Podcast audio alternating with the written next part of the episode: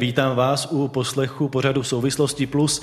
Dnešní vydání je v mnoha ohledech mimořádné. Především proto, že nejsme v tradičním rozhlasovém studiu, ale ve studijním centru v Českém Krumlově. A jsme moc rádi, že tady můžeme přivítat živé publikum. Od mikrofonu zdraví Jan Bumba. Souvislosti Plus.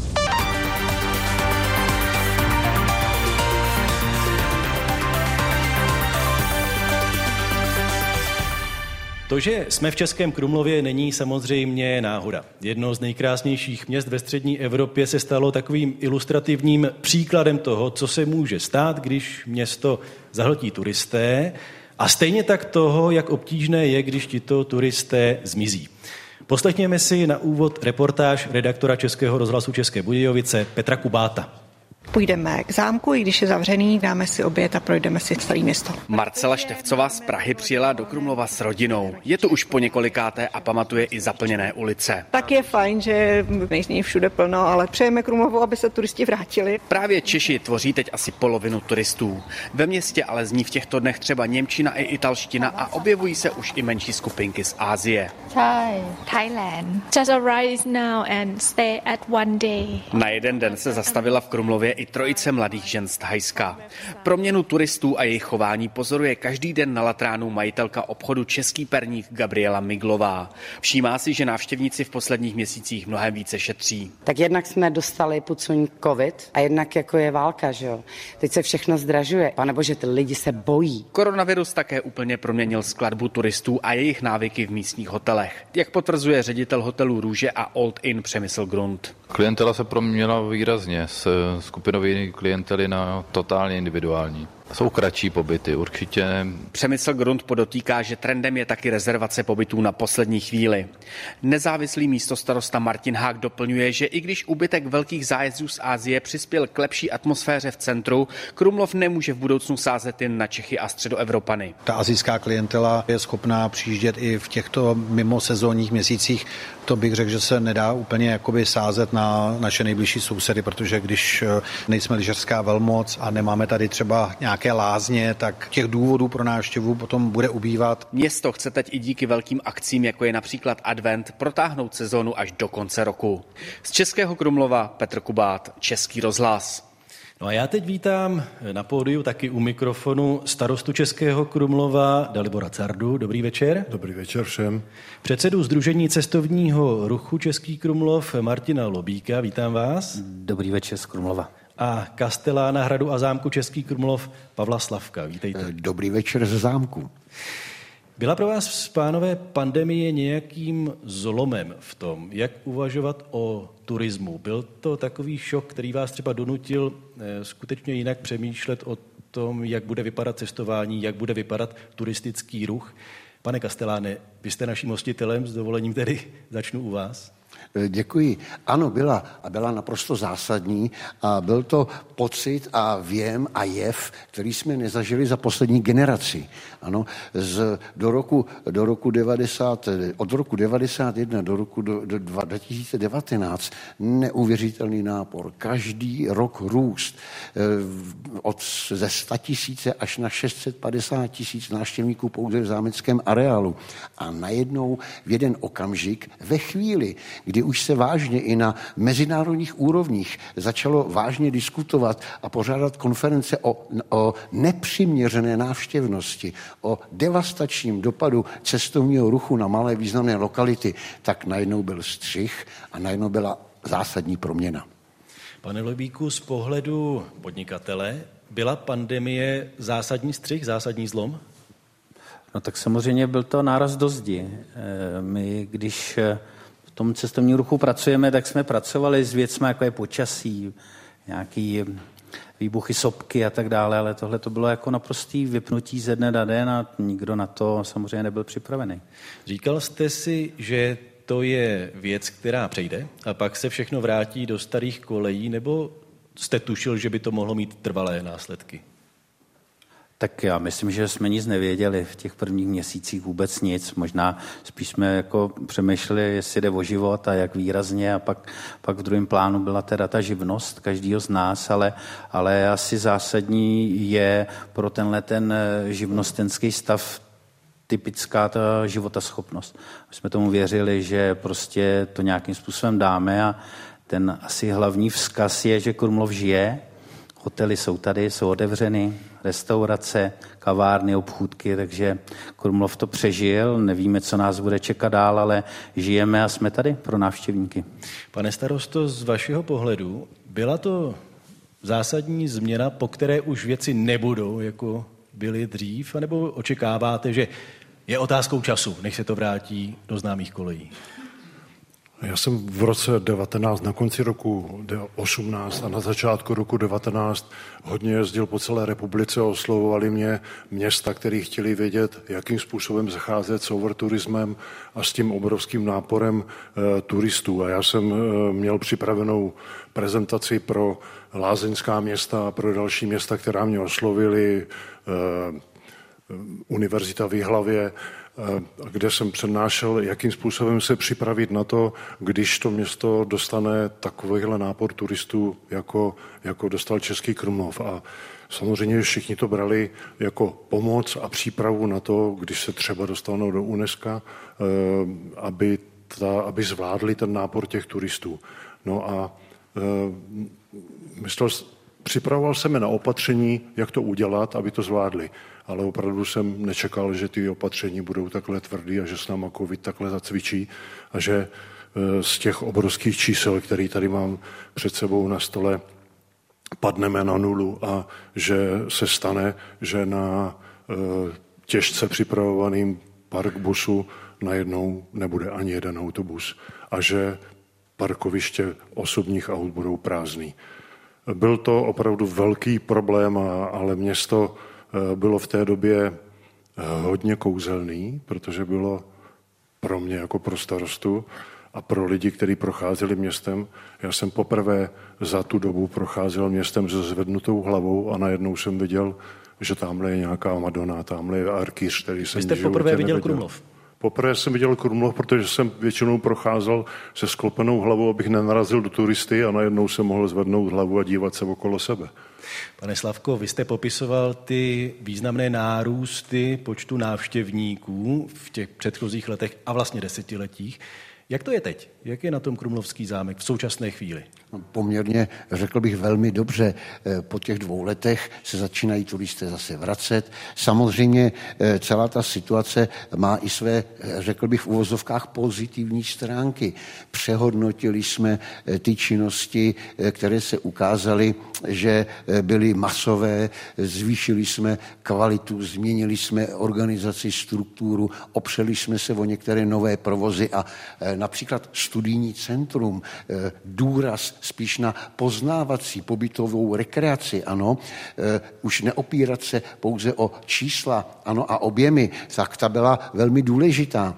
A dneska jsme zhruba na těch 45% předcovidového stavu nebo času. Pokud v hlavním měsíci v roce 18-19 byl průměr 70-75 tisíc návštěvníků měsíčně, tak teď je to zhruba 40-45 tisíc návštěvníků.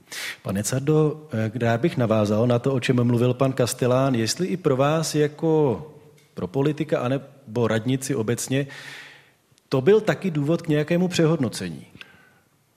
My jsme na radnici samozřejmě se snažili co nejvíc sledovat dění a hledat nějakou cestu, jakým způsobem pomoct celému tomu systému toho města, protože podnikatelé a ty lidi, kteří se turismem živili, tak stvoří podstatnou část města a myslím si, že se na ně nedá zapomenout.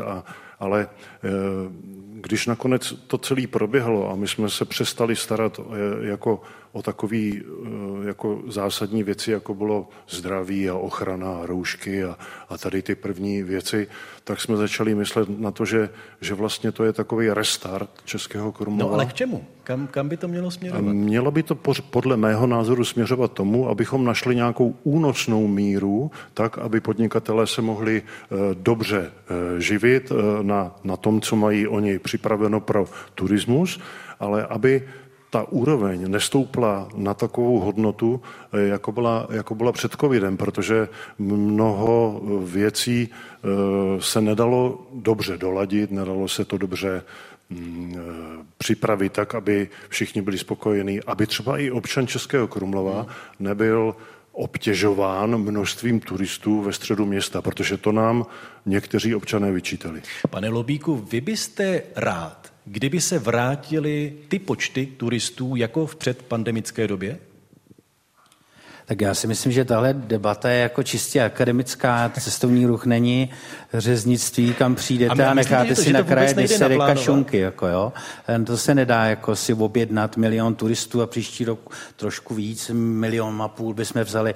To ne, to nejde, jo. A hlavně ty toky těch turistů, to se nerozhoduje v Krumlově ani v Budějovicích, možná ani v Praze. To se rozhoduje úplně v jiných destinacích, takže ten Krumlov, pojďme se na to připravit, pojďme, možná jsou tady nějaký mechanismy, jakýma se to dá nějakým způsobem regulovat, ale zase buďme pokorní, vzpomínejme na to, co nás potkalo, a dneska, když řešíme, že tady skoro žádní turisti nejsou, nebo jsme na 50% viděl, teda. Na 50% výkonu, tak už mluvit o tom, jak budeme ty davy regulovat, pojďme se bavit o tom, co je zásadní teď pro Krumlov.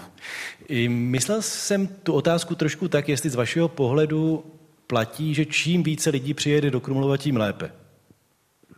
To asi takhle říct nejde, ano, má to samozřejmě svůj strop, ty ulice nejsou nafukovací, komunikace, parkoviště, ubytovací kapacity, o tom samozřejmě se dá mluvit, ale ten strop se dá velice těžko určit a pak se dá poměrně, pokud nechcete uchopit nějaké opravdu drastické opatření, jako je závory na vstupu do města, tak se dá těžko jako regulovat. Jo. Pan Kastelán Slavko chtěl reagovat? No zcela určitě, já bych lapidárně řekl cesta nebo směr od kvantity ke kvalitě, ať jsou to služby, no, ale jak je to kulturní definujete prostředí. Toho kvalitního návštěvníka? Toho programy například. Jo? To je několik nástrojů, kterým je čím zajímavější program. Jakmile vymyslíte folkový festival, tak vám přijde určitá skladba lidí. Jakmile vymyslíte festival vážné hudby, je to jiná skladba lidí a tak dál. A to lze pochopitelně aplikovat ve městě. Potom od nepřiměřenosti k přiměřenosti. To tady už padlo, že není problém přeci pro techniky spočítat únosnosti mostu, průchodnost ulic, ano, krumlovské zdroje, kolik vody za vteřinu přiteče do Krumlova. Unese to 10 000 záchodů a sprch a tak dále. To se dá skalkulovat do nějaké uměřeného rámce, který by byl zajímavý jak pro podnikatele v místě, tak i pro kulturní instituce a tak dále. A nakonec ten návrat občanské pospolitosti, no to je naprosto cenný fenomén. Od těch dob, kdy jsme 15 let se honili a v ulicích byl turista, tak v podstatě se začíná zase navracet ten komunitní život. Ano, spolky, kluby a tak dále. To považuji za velmi cenné pro budoucnost Českého Krumlova. Dalibor Carda a jeho reakce? Já bych chtěl jenom říct, že my jsme vlastně v tom roce 19, když ještě jsme zhruba do poloviny roku nebyla regulace příjezdu autobusové dopravy, respektive té zájezdové autobusové dopravy do Českého Krumlova, tak jsme přemýšleli, jakým způsobem upravit tady tohleto, aby město nebylo v jednu část dne, která se pohybovala někde kolem 10. a 2. hodiny, naprosto zahlcena turisty, tak jsme museli přistoupit k regulaci příjezdu. To znamená, že autobusy měly objednávkový systém, museli přijet příslušnou hodinu a zase na příslušnou hodinu odjezd, tak aby ty autobusy jsme byli schopni obsloužit a aby ty lidé v středu města nebyli v tak velkém kvantu. A to bylo to, co jsme zažili v tom množství těch autobusů, a teď tu regulaci nepotřebujeme, protože těch autobusů je akorát, si myslím, ale samozřejmě pokud se zvýší počet návštěvníků, což bychom ještě určitě potřebovali, protože to ještě Krumlov snadno zvládne, protože je na to zvyklý, a to byl ten důvod, který vedl nás k tomu, abychom regulovali počet lidí ve městě. A pane starosto, Martin Lobík řekl zajímavou věc, teda nebyla to jediná zajímavá věc, kterou řekl, ale zmínil, že se o tom počtu turistů nerozhoduje ani v Krumlově, ani v Praze, ani v Budějovicích, nebo nevím kde. Co vlastně zmůže radnice, kromě, dejme tomu, regulace parkovacích míst? Já si myslím, že propagace toho města je dána i tím, že je členem společenství UNESCO, protože podle mě ve světě se hodně lidí řídí tím, tam, kde je značka UNESCO, tam se podívám, protože to bude asi zajímavý. Takže tohle bychom měli podržet. A samozřejmě propagace samotná a propagace nejen městem, ale propagace samotných podnikatelů, tak aby přilákala lidi. A my bychom mohli třeba přilákat lepší klientelu, kdybychom měli v některých aspektech města lepší podmínky, které bychom měli určitě zlepšit. A to je, myslím, třeba rekreace, wellness a takovéhle věci, které přilákají lidi k delšímu pobytu. A my jsme řešili před pandemií, jak přilákat lidi k delšímu pobytu, ne k dvojhodinovému, trojhodinovému, čtyřhodinovému pobytu, ale aby tu zůstali přes noc. A je zajímavý, že teda pandemie tomu trošku pomohla. Martin Lobík chtěl něco doplnit ještě? Nevěřím opravdu na tu represi, nějaký brány, zakazování a tak dále. Možná, jo, i tyhle nápady tady padaly v tom největším rozpuku toho cestovního ruchu v roce 2019. Já si myslím, že bychom se spíš měli tím covidem poučit, říct si, kdo je ten zákazník, kdo je ten návštěvník, který ho tady chceme, co od něj chceme, co on požaduje, ten servis mu poskytnout a jestli tam někde ve jmenovateli bude, že to je ten člověk, který tady zůstane díl než 4 hodiny, tak prosím, ano, to je určitě dobrá cesta, ale ta motivace musí být pozitivní a ne represivní. Pánové, a to by mě zajímalo velmi a zeptám se s dovolením všech na tuto otázku. Co myslíte, že ti návštěvníci od Krumlova očekávají? Proč sem ti lidé jezdí? Pane Lobíku. Tak určitě sem jezdí za tu atmosférou, za tou památkou. Na druhou stranu si myslím, že ten cestovní ruch je hrozně se vyvíjející biznisová sféra a jde o to, jestli to bude stačit, jestli opravdu k tomu nemusíme ještě něco přidat. Já myslím, že jo. Je to nějaký ten servis, jsou to ty služby, je to nějaká rozšířená nabídka služeb a tohleto je úkol pro radnici, je to úkol pro tu podnikatelskou sféru a my víme, že tam, kde ten cestovní ruch funguje a je úspěšný, je to právě v těch městech, kde spolu komunikuje velice dobře radnice a podnikatelský sektor. A to jenom jednou větou, jak hodnotíte tu komunikaci zde v Českém Krumlově? Já myslím, že v 90. letech byla velmi dobrá, pak to pokulhávalo a teď se to postupnými kroky začalo měnit k lepšímu.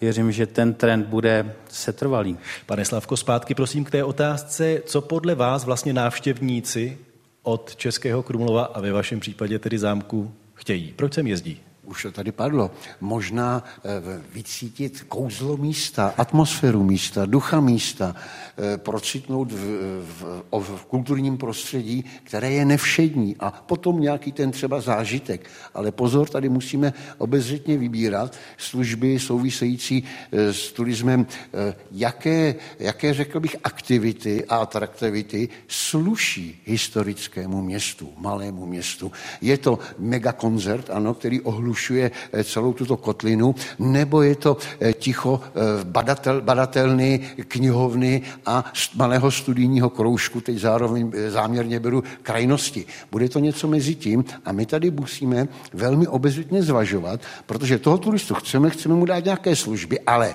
on ten turista je zvídavý, jo, chce se poučit, ale taky je vrtošivý, chce se bavit, ano, má volno, chce se bavit až do noci, ale občané, kteří bydlí těsně kolem, musí ráno zas do práce, takže tady musíme velice zvažovat, kdy bude proti, řekněme, zájmům toho místa, kde to, co turista v Krumlově hledá, abychom to nestratili, ano, těmi, řekněme, hlučnými službami pro turisty.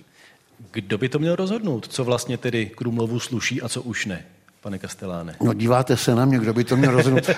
Asi Krumlováci týmově, jo, společně, a tady musíme se nad tím najít prostor, scházet se, povídat si, brát příklad ze světa, z nejbližšího okolí nebo ze vzdáleného okolí. Ano, vzpomínám si, že jsme porovnávali návštěvnost a systém návštěvnosti na Machu Picchu a Českého Krumlova, ano, tak proč ne i ze světa. Ale asi podstatné bude, že musíme najít rozumná postupná řešení, ano, a hlavně pořád musíme mít na mysli péči o místo. To místo, ty hodnoty Krumlova jsou strašně zranitelné, ano, a stačí malá neopatrnost a to kouzlo rychle vyprchá, ano, a to jsou ty potom někdy hlasy už do Krumlova už nikdy, jednou jsem tam byl, zklamán jsem a tak dále, tak dále, tak dále. Pane starosto, zpátky k té otázce, proč vlastně podle vašeho soudu lidé do Krumlova jezdí?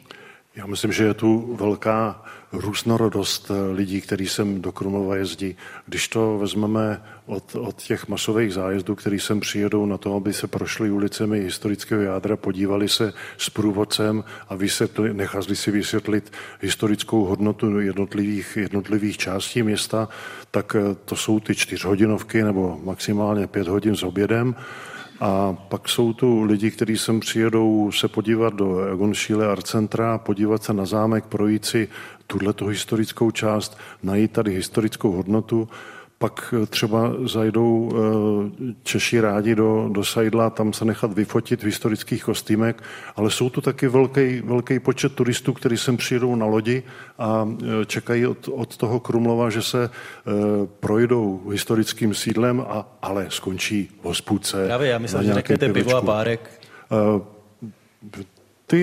Ty vodáci, ty jsou takový spíš na tu večerní zábavu, ten párek si dají v kempu a potom ten střed pojmou jako pojďme do města, tam se pobavíme a potom třeba trošku i vyrušují ty místní občany. A u toho bych s dovolením zůstal. U toho soužití turistů s místními občany mám tady nějaká čísla. Agentura Czech Tourism, jejíhož ředitele Jana Hergeta přivítáme ve druhé části tohoto pořadu, provedla průzkum, podle kterého 60% rezidentů z turisty hodně navštěvovaných oblastí uvedlo, že turismus patří mezi důležité zdroje příjmů, které by jinak v místě chyběly. 60%. Berme to tak, že souhlasí a kvituje turismus. Hodně nebo málo? Překvapuje vás 100%, pane starosto? Tak u nás si myslím, že 40% lidí je zaměstnaných přímo v turismu, tak ty to berou úplně automaticky, že bez turistů by si nevydělali tu svoji měsíční mzdu. Pak, jestli k tomu ta 20 přibyde, že s tím souhlasí, tak je to dobře. Ale samozřejmě, že tu existuje segment lidí, kteří se na nás zlobili na radnici a říkali, my vlastně do toho města vůbec nejdeme, protože nás to nezajímá. Tam ty Číňani a ty turisti mě otravují a já tam prostě nejdu, ale většinou jsou to lidi, kteří žijí spíš na těch sídlištích a moc se do toho centra nedostávají. A máte, pánové, nějaké nápady, jak komunikovat s těmi, řekněme, 40% lidí, kterým turismus spíš vadí nebo nepovažují ho vysloveně za nějakou přínosnou věc, pane Lobíku? Tak já si myslím, že osvícená radnice by k tomu mohla přistoupit, takže ten cestovní ruch by měla být nějaká dobře promazaná mašina, která generuje do rozpočtu města nemalý příjem a ten poznají i ti občané z periferie, kteří do centra nepřijdou, pracují v Českých Budějovicích a vidí ale, že z toho turismu mají opravený chodník, opravenou lavičku, dobře postřihanou zeleň a tak dále. Jo? Tam myslím, že tady ten proud té argumentace není nic špatného a ten člověk pak řekne, jo, mám tady ty turisty, jsou s tím občas nějaké problémy, ať už zvýšená doprava, třeba a tak dále, ale zase vidím, že mi to generuje peníze do rozpočtu mého města a díky tomu se město rozvíjí, dobře vypadá, je opečovávané a tak dále. Pane Kasteláne, pokud ten poměr není opravdu tak jednoznačný, není to 90% ku 10, 60 ku 40, jak myslíte vy, že by se mělo hovořit s těmi lidmi, kteří v turismu nespatřují nic moc přínosného nebo příjemného? tak tyto lidé taky musí chtít něco slyšet, tázat se sami, snažit se vlastně argumentovat svůj postoj, aspoň tak by měli. A já bych je klidně pozval do areálu a teď bych jim ukazoval při procházce zámku to nadšení, ano, z různorodého spektra návštěvníků z celého světa a ptal bych se jich, nejste hrdí na to, jak obdivujou Litinový kanál, panoráma střešní krajiny, obdivujou prostě jako místo a jeho kulturu. To je první moment. Druhý moment, co už tady padl, samozřejmě, co to přináší. Otázka, co máme v Českém Krumlově, kromě historického kulturního dědictví. Máme tu nějaké významné doly, diamantové naleziště, fabriky? Asi ne. Takže jako v podstatě ten měkký průmysl, turismus, je v podstatě, řekl bych, dlouhodobá perspektiva pro Český Krumlov. A takovouto cestou, pokud bych měl nějaký prostor tady ve studijním centru nebo kdekoliv jinde, bych s těmi lidmi o tom hovořil. Já jsem přesvědčený, že kromě nějakých zapšklých prostě osobností, který nemají rádi prostředí lidi a jsou většině negativističtí, tak většina by toto začala vnímat. Pane Cardo, někdo možná mohl nabít dojmu, že Krumlov obsypaný turisty je strašně bohaté město. Zbohatnul hodně Český Krumlov na turistech? My samozřejmě s těmi příjmy, které máme z turistického ruchu, a nejsou to úplně malý peníze, je to opravdu slušný obnos, tak samozřejmě přináší další výdaje, protože potřebujeme mít služby, které ty turisty jednak teda pohlídají, jednak musíme odvést spoustu odpadků po turistech, musíme je pohlídat naší městskou policií, protože i ten zvýšený turismus přináší nějaký problém, objevují se ty třeba nějaký kapsáři ve městě, tak je musíme pohlídat, a ty zvýšený množství aut, tak nás to stojí nějaký peníze. A já jsem hodně apeloval na některé poslance parlamentu a i v těch vládních činitelích, kterýma jsem se potkal, aby nás trošičku zohlednili. A to jenom ne Krumlov, ale ty centra, které mají velkou návštěvnost. Jak jste byl úspěšný? Moc mě nebrali. Oni úprava těch daňových výnosů a přenost vyšší části na třeba UNESCová města, která přinášejí podle mě republice velký peníze, takový ty synergický peníze, a to je přílet na letiště a na tankování, propůjčení aut, to všechno plyne do státní pokladny, ale my bohužel dostáváme peníze na 13 000 obyvatel a ty peníze nestačí. Pane Slavko? Já můžu jenom dodat samozřejmě, zkuste v rámci 6 000 obcí přibližně v České republice někde jako vláda, senátor, poslanec říct, a 13 obcím, které jsou v UNESCO, dáme mimořádné podmínky. Těch 5900, už já nevím, ani to rychle nespočtu, se okamžitě najíždí a tak dále. Co se týká příjmu, tak jenom, já už tak jako hodnotím, ano, už tak jako zhrnuju a ze zkušeností z roku 1991 až 2020, jenom zámek Český Krumlov přinesl na Národnímu památkovému ústavu, potažmo Ministerstvu kultury, 1 200 000 000 a nějaké drobné, to nepočítám. V podstatě je to průměrně 30–35 milionů ročně. Zpět do tohoto místa se dostalo tak 20–30%. Jo? To znamená 300 milionů se průběžně investovalo za těch 30 let a 1 200 000 000 tento objekt vydělal. Řekl bych na tu otázku, že hodně vydělala společnost. A teď jedno, jestli instituce, ministerstvo kultury nebo cokoliv. A pochopitelně v nějakém tom solidárně přerozdělovacím systému se to potom nasměřovalo třeba méně úspěšným obcím, památkám, zámkům, hradům, to teď neřeším. Takže toto místo je skutečně velmi výnosné, ano, a v podstatě i řekněme, reprezentace by si měla vládní nebo ministerská tohoto místa hledět a podporovat ho.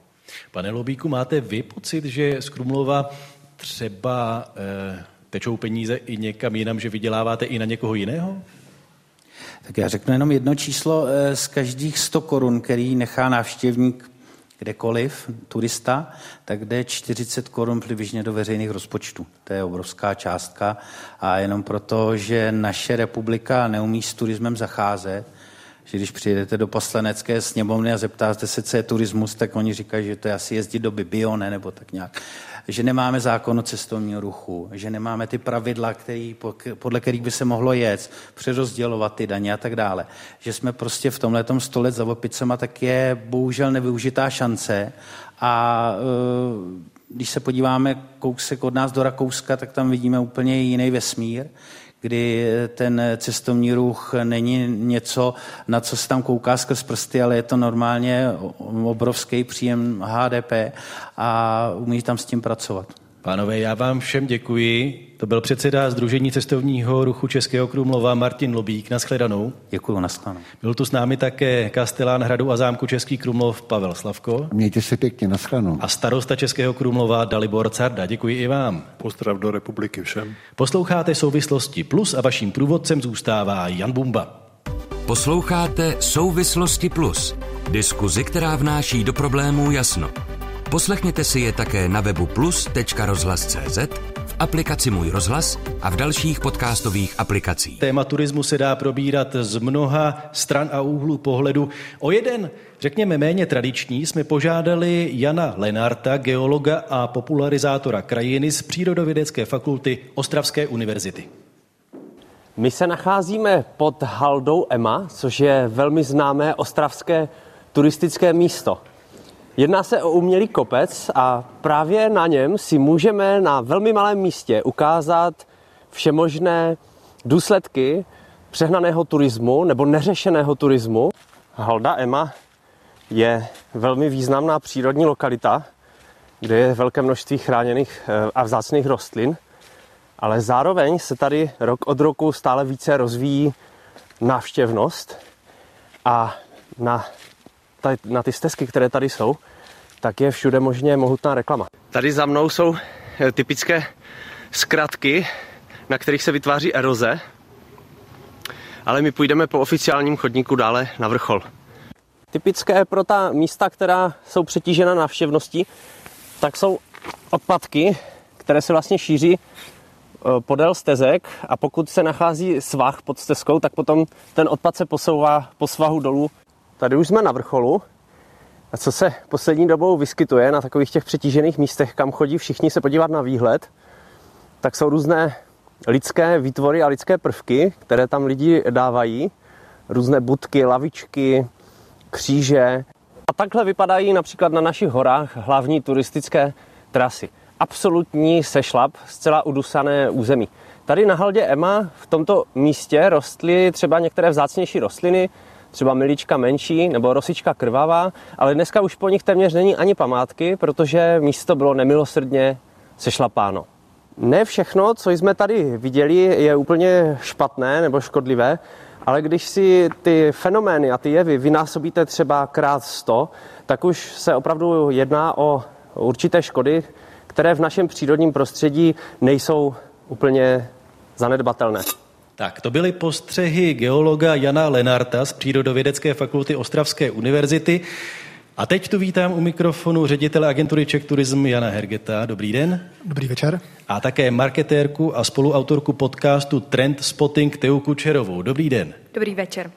Pane Hergete, my jsme slyšeli před tou reportáží nebo před tím pozdravem z Ostravska docela silnou kritiku na adresu státu, že moc neví, jak se k turismu postavit. Tu kritiku sdílíte nebo odmítáte? Já bych ji skoro sdílel. Já si myslím, že doopravdy sousedé na jižní straně hranic to dělají mnohem výrazně lépe a zákon o cestovním ruchu, který je mimochodem teda i ve vládním prohlášení něco, co potřebujeme. Protože Česká republika generuje obrovské příjmy, ono to je 390 miliard před covidem, vygeneroval cestovní ruch. Za víza to byly miliarda, tady jsme si poslechli, kolik vydělal zámek a bohužel zpátky se vrací hrozně málo.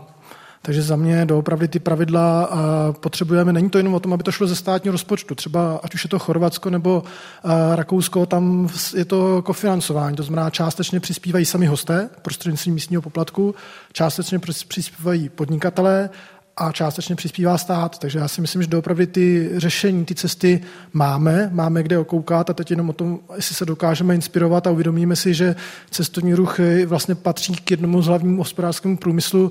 Je to největší segment při exportu služeb do zahraničí před cestovní ruch je vlastně export. A pokud si to uvědomíme, tak to bude velmi dobré, protože já tady padají ty argumenty, tak já třeba nechci žít vedle továrny, já nechci žít vedle logistické haly, já chci žít vedle fungující dobré hospody a vedle opraveného zámku, protože kvalita životního prostředí je potom mnohem lepší. V momentu, když tady mám jenom průmysl a budou nám tady jezdit kamiony, budou tady mít doopravdy všude logistické haly, tak to není země, kde já chci žít. Jak to je s tím počtem turistů? Z vašeho pohledu, z pohledu Czech Tourismu, je to tak, že čím víc lidí přijede do České republiky, tím lepší? Je to znamení nebo kritérium hodnocení vaší práce? Do určité míry jo, ale rozhodně to není čím více, tím lépe. Já si myslím, že nástroj na regulaci tady máme a vlastně i kdyby nepřišla ta covidová krize, tak si myslím, že v Krumlově tomu přistoupili velmi správně.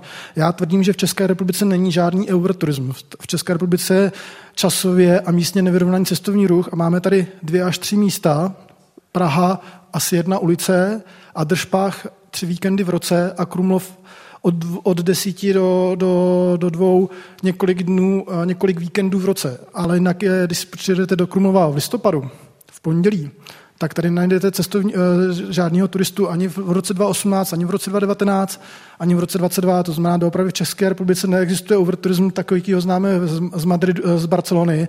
A stačí jenom přemýšlet a zavádět opatření, jako například parkování pro autobusy, regulovat to prostřednictvím ceny. Nemusí to být zábory, ale vlastně naučit se využívat cenové politiky k tomu, aby jsme správně nasměrovali turisty, kdy chceme. Průběhu celého roku, v nízké sezóně, od pondělí do pátku a tak dále. Paní Kučerová, když jsme mluvili o tom, co přinesla, co odnesla, co změnila pandemie, vy jako sledovatelka trendů, spatřujete v tom nějaký trend? Mám na mysli to, co se stalo s turismem a způsobem cestování po pandemii? To je velká a komplexní otázka, co se stalo s celým turismem, ale zkusím k tomu nabídnout pár podnětů. To, že se nám turismus úplně vypnul a bylo to vlastně jedno z těch odvětví, který utrpělo jednu z největších porážek nebo úplně se skoro zastavilo, byla vlastně docela zajímavá i nějaká jako renesance toho průmyslu, bych asi řekla, z toho, co nám ukazují světové trendy. To, co se objevilo, bylo třeba nějaký domácí turismus, typicky takový buzzword, který se objevuje, jsou staycation, neboli dovolená, kterou vlastně trávíte v místě svého bydliště. Jsou to pobyty... Staycation jako, že nikam nejedu. Že nikam nejedete, ale znamená to, že třeba jedete na nějaký výlet nebo zažíváte vlastně prázdninové věci nebo dovolenkové věci v místě svého bydliště. Můžete se na to místo třeba dívat úplně jiným pohledem. Často hotely na to reagovaly, že jo, ve světě, že začaly nabízet zajímavé vlastně nabídky pro místní, pro lokální rezidenty. Vymýšleli vlastně nové způsoby, jak zaměstnat lidi. Dobrým příkladem je možná třeba stezka Českem, která vlastně trošku jako kopíruje ten trend Camina de Santiago, kam se lidi vydávali na pouť a museli kvůli tomu vyrazit daleko do Španělska. Já sama jsem se tam vydala zrovna v loni, takže jsem věděla, jak jsem dlouho musela číhat na to, jestli se vůbec otevřou hranice. A myslím, že to byl docela dobrý počin vymyslet nějakou třeba takovouhle dálkovou trasu tady, protože můžeme vidět spoustu lidí i veřejných osobností, kteří se třeba na tyhle stezky vydali a díky tomu objevili úplně nový místa ve své vlastní zemi. Takže minimálně třeba obnovení nějakého jako poznávání vlastní země určitě a pak nějaké přehodnocení hodnot jako takových, možná větší akcelerace k udržitelnosti, k pomalejšímu cestování, přemýšlení nad tím, jak moc to vlastně zasahuje tu planetu. Všichni jsme viděli, když se zastavil průmysl, letecká doprava, jak to prospělo spousta městům, krajinám a tak dále. Takže možná to bylo takový jako ohlídnutí se i sami do sebe, jak my sami, nejenom teda podniky, ale jak my sami můžeme s cestováním a s turismem pracovat. Pane Hergete, jak vy můžete z pohledu vaší agentury pracovat s těmi trendy, které třeba teď byly částečně zmíněny? A jedna důležitá část naší agendy je vzdělávání. To znamená, a myslím si, že to je něco, na co nemáme dostatek kapacity lidí, času, ale vlastně hovořit se starosty. Tady už bylo zmíněno, že tady máme 6400 obcí, což si myslím, že je jedno z velkých neštěstí pro Českou republiku. Takže vlastně i pro mě je téměř nemožné oběc všech 6400 starostů a inspirovat je a vysvětlit jim, nebo navést je, nechci nikoho poučovat, ale inspirovat je k tomu, jak využívat cestovní ruch k tomu, aby se rezidenti měli lépe. Protože vlastně ten důvod, proč cestovní ruch děláme, neděláme kvůli tím Tajcům nebo Číňanům. My to děláme proto, abychom tady vnitřně měli lepší kvalitu života, která má několik parametrů. Něco jsou peníze, prostě každý chceme vydělávat peníze, chceme tady mít opravené silnice, všechno tady prostě chceme, aby to fungovalo. A to si myslím, že to je to nejdůležitější, proč ten cestovní ruch děláme, a to se objevilo nově, protože doopravdy před tím covidem tak to bylo trošičku, a souhlasím s tím, že to bylo čím více, tím lépe. Podnikatelé, vlastně byla tam ta neúměrný kontrast mezi tím, co chtějí rezidenti, kteří téměř nebyli slyšet, a vlastně, nechci říct slovo nenasytnými, ale vlastně podnikatelé, kteří si neuvědomovali, že to někdy může mít strop, a vlastně chtěli neustále napínat ty kapacity. Krásně je to vidět na leteckém spojení. Vy máte Prahu, máte Karlův most s kapacitou, nevím kolik, 100, 200 lidí denně. A pak máte Ryanair, který sem posílá vlastně tolik letadel, kolik se mu vede na přistávací plochu. Pokud přistane, tak představíme další, třetí. A na ten Karlův most, kterému sem furt všichni jezdí, tak tam se furt vede jenom těch 100 lidí. A to je, myslím si, druhá věc. Naučit se nebát ty věci vlastně spoplatnit. Vyjedete do Paříže kvůli Eiffelovce, stojí vás 110 000, a Eiffelovka stojí 20 €.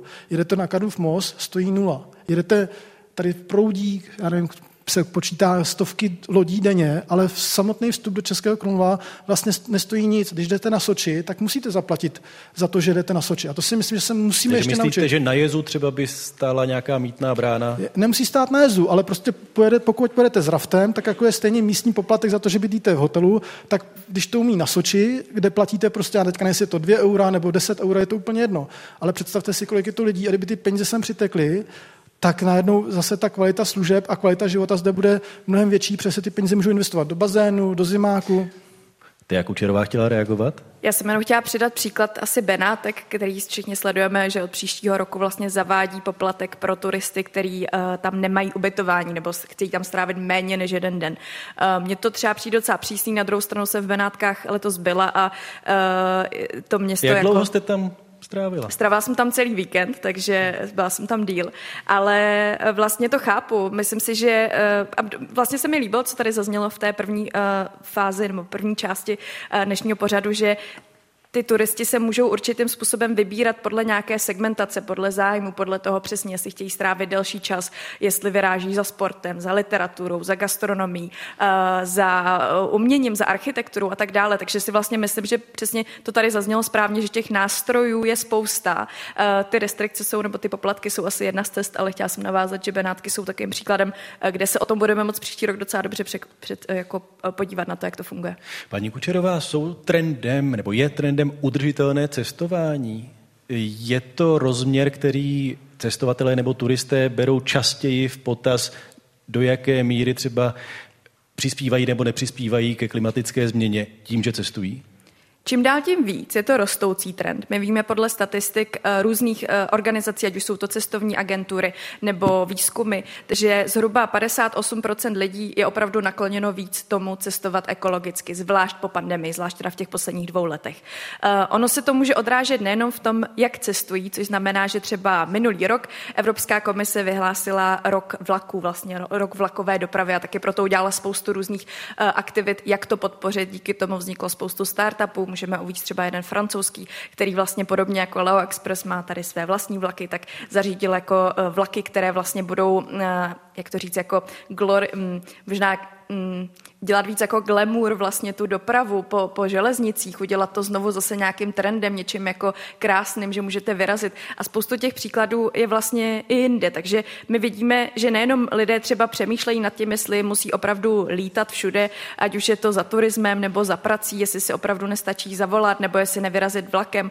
Víme třeba, že campervany a vlastně roadtripy v autech a cestování víc a víc se zvedly o 500%, což je obrovský nárůst toho, proč lidi začali zase jezdit kempovat a tak dále, tak to je třeba další důvod, ale dá se to potom promítat i do toho, co očekávají od těch ubytovacích zařízení, protože třeba odpad z hotelů, ty plastický jednorázový šamponky a různý jako věci, které máte v koupelně, tak ty věci, jak si lidé berou s sebou. Přesně jako... tak papuče, přesně tak a tak dále. Tak to je jako nesmírný jednorázový odpad, který zase si lidi uvědomují, že zaplavuje tu planetu, proto vznikají různý kompostovatelný udělátka a tak dále, tak myslím, že lidé budou daleko víc tlačit na to, aby se tomu přizpůsobili i podniky.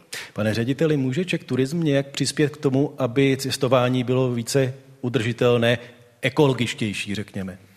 Částečně ano. My třeba jedna z aktivit, kterou jsme teďka dělali, bylo pomoci otevírání nočních vlaků. To je jeden z nových trendů, kdy doopravdy zejména z těch více, dejme tomu, citlivých států na životní prostředí, jako Německo, Holandsko, tak se objevily místo leteckých spojení noční vlakové spojení a myslím si, že to je jedna věc, kde jsme pomáhali vlastně propagovat a doopravdy, aby začali jezdit. Druhá věc jsou doopravdy typické produkty jako agroturistika, kde teďka spolu s asociací zemědělské turistiky dáváme dohromady právě nabídku v České republice těchto agroturistických farem, ale třeba i projížděk na koni a podobně. Krásný příklad byla stezka Českem, na které jsme velmi úzce spolupracovali. Já myslím si, že to je doopravdy velký počin. Ale koneckonců i to vodáctví vlastně je slou dovolená, velmi udržitelná. A já jenom ještě chci zmínit, my už to tady máme. Na Vlhorním toku Vltavy, tak jsou doopravdy vlastně mítnice. Vy, abyste mohli projet s národním parkem, tak musíte mít ranchera a platí se za to peníze. Takže jde o to, jenom si to správně nastavit. První 2 červencové týdny, kde se nejedná o vodáckou turistiku, tady se jedná spíš o stání ve frontě, dejme poplatek v březnu, dubnu, kdy je tady úplně prázdno a tě voda zadarmo, ať by se vlastně zase je to o té segmentaci a nějaké správné regulaci, protože to je cílem, mít tady spokojeného zákazníka a když čekáte hodinu na frontu na jez, tak nejste spokojený. K té regulaci bych se zase rád dostal, protože třeba Martin Lobík mluvil o tom, že je proti jakýmkoliv restrikcím, že rozhodně podle jeho názoru toto není cesta. Paní Kučerová, myslíte, že se dá třeba nějak jinak, sofistikovaněji pracovat se sociálními sítěmi? Protože on třeba Instagram docela změnil způsob, jakým se cestuje, nebo ne? Nevím, jestli vám na to budu umět odpovědět, ale doplním vám něco k těm sociálním sítím. Určitě vznikla jakási taková politika, obsah jako na prvním místě, že vlastně lidi začali cestovat za tím, aby se mohli vyfotit na různých místech, jenom proto, aby si to dali na svý sociální sítě. Třeba v Číně, což je takový jako jeden z nejvíce rozvinutých trhů, co se týče sociálních sítí a jejich užívání, tak tam se to docela dokonce pojmenovalo. Jmenuje se to Daka turismus a je to právě turismus na ty místa, jenom abyste se tam vyfotili za účelem toho, abyste si to mohli právě někam napublikovat. Myslím si, že se tomu nevyhneme ani v Česku, zvlášť myslím Krumlov je dobrý místo na to, který si vyfotit na Instagram. Existuje dokonce několik influencerů, kteří se vyloženě zaměřují na to, aby lidi navedli vlastně na tyhle místa. Můžeme zmínit třeba i aplikaci Playzantr, která vlastně má ve svém popisu u každého místa, které vám radí, kam máte vyrazit, jestli se tam dá lítat s dronem, tím pádem můžete natáčet nějaký content okolo, jaký jsou tam restrikce k tomu, odkud se to nejlíp vyfotí a v jakou dobu a tak dále. Takže spousta lidí, myslím, si kolem toho vytvořila nějaký svůj brand, svoji značku a radí takhle lidem pomocí sociálních sítí, jak cestovat. Já to vnímám, vidím to, má to veliký nárůst, doufám, že to bude zase klesat, protože na druhou stranu se objevuje druhý takový movement, kterému se říká déjà vu Instagram a to je právě to, že teď už těch fotek na tom trhu je tolik, už tolik lidí je vyfoceno na stejném místě, že se z toho vlastně stává taková jako legrace a ty lidi se trošku směšňují kvůli tomu, takže jsem zvědavá, jak se tady ty dvě skupiny na sociálních sítích spolu vyrovnají. Pane Hergete, pracujete s influencery? Určitě, teďka jsme měli v konferenci velkou v Brně, jmenuje se Traverse, kde přijelo 300 influencerů z celého světa a myslím si, že právě pomůžou propagovat i ty méně známé města Jižní Moravu obecně, takže snažíme se pracovat, je to jeden z našich hlavních nástrojů. Já právě tohle mám na mysli, pokud ano, Krumlov, jak říkala ta Kučerová, to je místo, kde se ta selfiečka dělají sama. Ale pokud vaším záměrem je dostat turisty i do jiných oblastí, jestli se dá právě tímhle způsobem jít, prostě přesvědčit nějaké influencery, aby řekli lidem, že se můžou vyfotit i jinde. Určitě jo, jeden z našich takových influencerských projektů je neobjevená místa, neobjevené skvosty v Česku. A já považuji pořád novináře za jednu z hlavních influencerských skupin, i když nedělají selfiečka, ale mluví do médií. A vlastně pro nás je to jeden z nejvíc poptávaných projektů. Každý kraj vyhláší vlastně 5 neobjevených skvostů a myslím si, že to je přesně to, na co všichni slyší. To znamená, ať už to nazveme anglicky off the beaten track nebo neobjevené skvosty a myslím, že to, co děláme právě na portálu Kudy z Nudy, tak tomu hodně napomáhá, že máme 70 000 nějakých vlastně míst v Česku, aktivit v Česku a snažíme se právě propagovat i ty nejméně známá místa pokud jsou, ale co je důležité, pokud jsou připravená, protože ono, třeba Brno není připravené. Brno je připravené, ale my máme, tady se měří něco, říká, je tady nějaká metrika, která se říká intenzita cestovního ruchu a to je vlastně podíl turistů na podílu místních obyvatel. V Brně ta intenzita je nějakých 2 až 4. V Českém Krumlově se pohybovala kolem 40 před covidem, teď je na nějakých 20 a držpach naopak stoupnul. A ty čísla právě do 30, do 40 je naprosto v pořádku, ale vlastně čím větší to město je, tím má lepší infrastrukturu, má lepší kapacitu. Pokud vyhlásíte neobjevený skvost Svatý Jan pod skalou, kde máte jednu úzkou cestičku, kde máte vlastně jednu restauraci, tak ten nárůst vlastně o 10% ho může zničit. Takže to místo musí být připravené, musí mít infrastrukturu. To, že je objevené, nestačí a to, že je malé, nestačí. Musí mít opravdu připravenou infrastrukturu a být připraveno na ty turisty. Paní Kučerová, jaké možnosti teda mají kraje, pokud chtějí přilákat turisty i do těch méně známých, méně populárních míst? Já jsem právě chtěla reagovat ještě na to, co tady zaznělo a řekla bych asi jednu takovou jako teorii trend forecastových agentur, který jako předpovídají vůbec ty trendy jako takový. Dobrým zdrojem je třeba WGSN, která vlastně předpovídá, že ta segmentace těch zákazníků se nám úplně jako rozpadá. Že když jsme mluvili o těch influencerech, tak vlastně vznikají až takový jako niche influenceři, který jako vybírají ty niky právě na tom trhu a zaměřují se na specifické komunity svých followerů, což znamená, že vlastně v nějakou chvíli přestane úplně platit taková ta jako marketingová poučka ženy prostě 25 až 45 z většího města a tak dále. Říká se vlastně, že generace Z bude úplně tou poslední, která se dá jako rozdělit podle tady těch sociodemografických faktorů. Že dneska už možná, nebo vlastně v budoucnosti se dostaneme k tomu, že budeme mít jako cílové skupiny, kde bude člověk, který mu je 12 let, ale stejně tak 75 let, budou žít úplně jinde na planetě, ale budou mít podobný zájem. A já si vlastně myslím, že to, jak potom pracovat s turismem jako takovým skrz republiku nebo skrz celý svět, je začít pracovat s těmihle konkrétními komunitami. Může to být komunita přesně milovníků architektury, může to být komunita skateboardistů, který třeba se chtějí vydat do nějakého města a zažít tam nějaký zážitky. Může to být komunita přesně milovníků whisky. Vy tady třeba máte nedaleko Old Wells whisky palírnu, což znamená, že možná lidi za whiskou nebudou jezdit jenom do Skotska, ale budou taky cestovat po České republice. Takže si myslím, že obecně ten klíč je začít se možná trošku víc zaměřovat na ten komunitní marketing a na tyhle možná níž influencery, než na nějaký obecný velký skupiny turistů, o kterých toho vlastně moc najednou nevíme. Pane Hergete, náš čas je limitován, tak jenom velmi, velmi stručně. Myslíte, že může turismus zásadně změnit dnešní doba drahých energií, vysoké inflace, vysokých cen obecně? Určitě. A samozřejmě to je obrovské riziko, ať už jsou to ty průmyslové podniky typu ski areály, kterým se zdraží teďka energie v lepším případě 5násobně, v horším případě i vícenásobně a mají obrovské náklady na energii, to samé ubytovací kapacity, tam doopravdy nemůžete v hotelu vytápět na 15 stupňů, nebo co je vyhláška, takže to je velké riziko, aby vlastně v té nízké sezóně, což většinově vlastně od října do března je nízká sezóna pro většinu České republiky s výjimkou nějakých 30 ski areálů, tak abychom vůbec tu nabídku udrželi a pomohli k rozprostření, protože zase nikdo nechce chodit do práce jenom 2 měsíce v roce, v červenci a v srpnu všichni chceme chodit do práce ideálně 11 měsíců, mít měsíc dovolenou, ale potřebujeme ten cestovní ruch mít rovnoměrně rozložené po celý rok. Dodává ředitel agentury Czech Tourism Jan Herget. Děkuji, že jste byl naším hostem. Nashledanou. Děkuji moc za pozvání, hezký večer. A byla zde s námi také marketérka a spoluautorka podcastu Trend Spotting Ťuka Kučerová. Děkuji i vám. Mockrát děkuji, mějte se krásně. No a takové bylo dnešní mimořádné vydání pořadu Souvislosti Plus, ve kterém jsme se snažili najít různé úhly pohledu na turismus i třeba na otázku, jaké množství turistů je přiměřené, aby z cestování měli radost nejen oni, ale také místní obyvatelé. Děkujeme za pozornost, od mikrofonu se loučí Jan Bumba.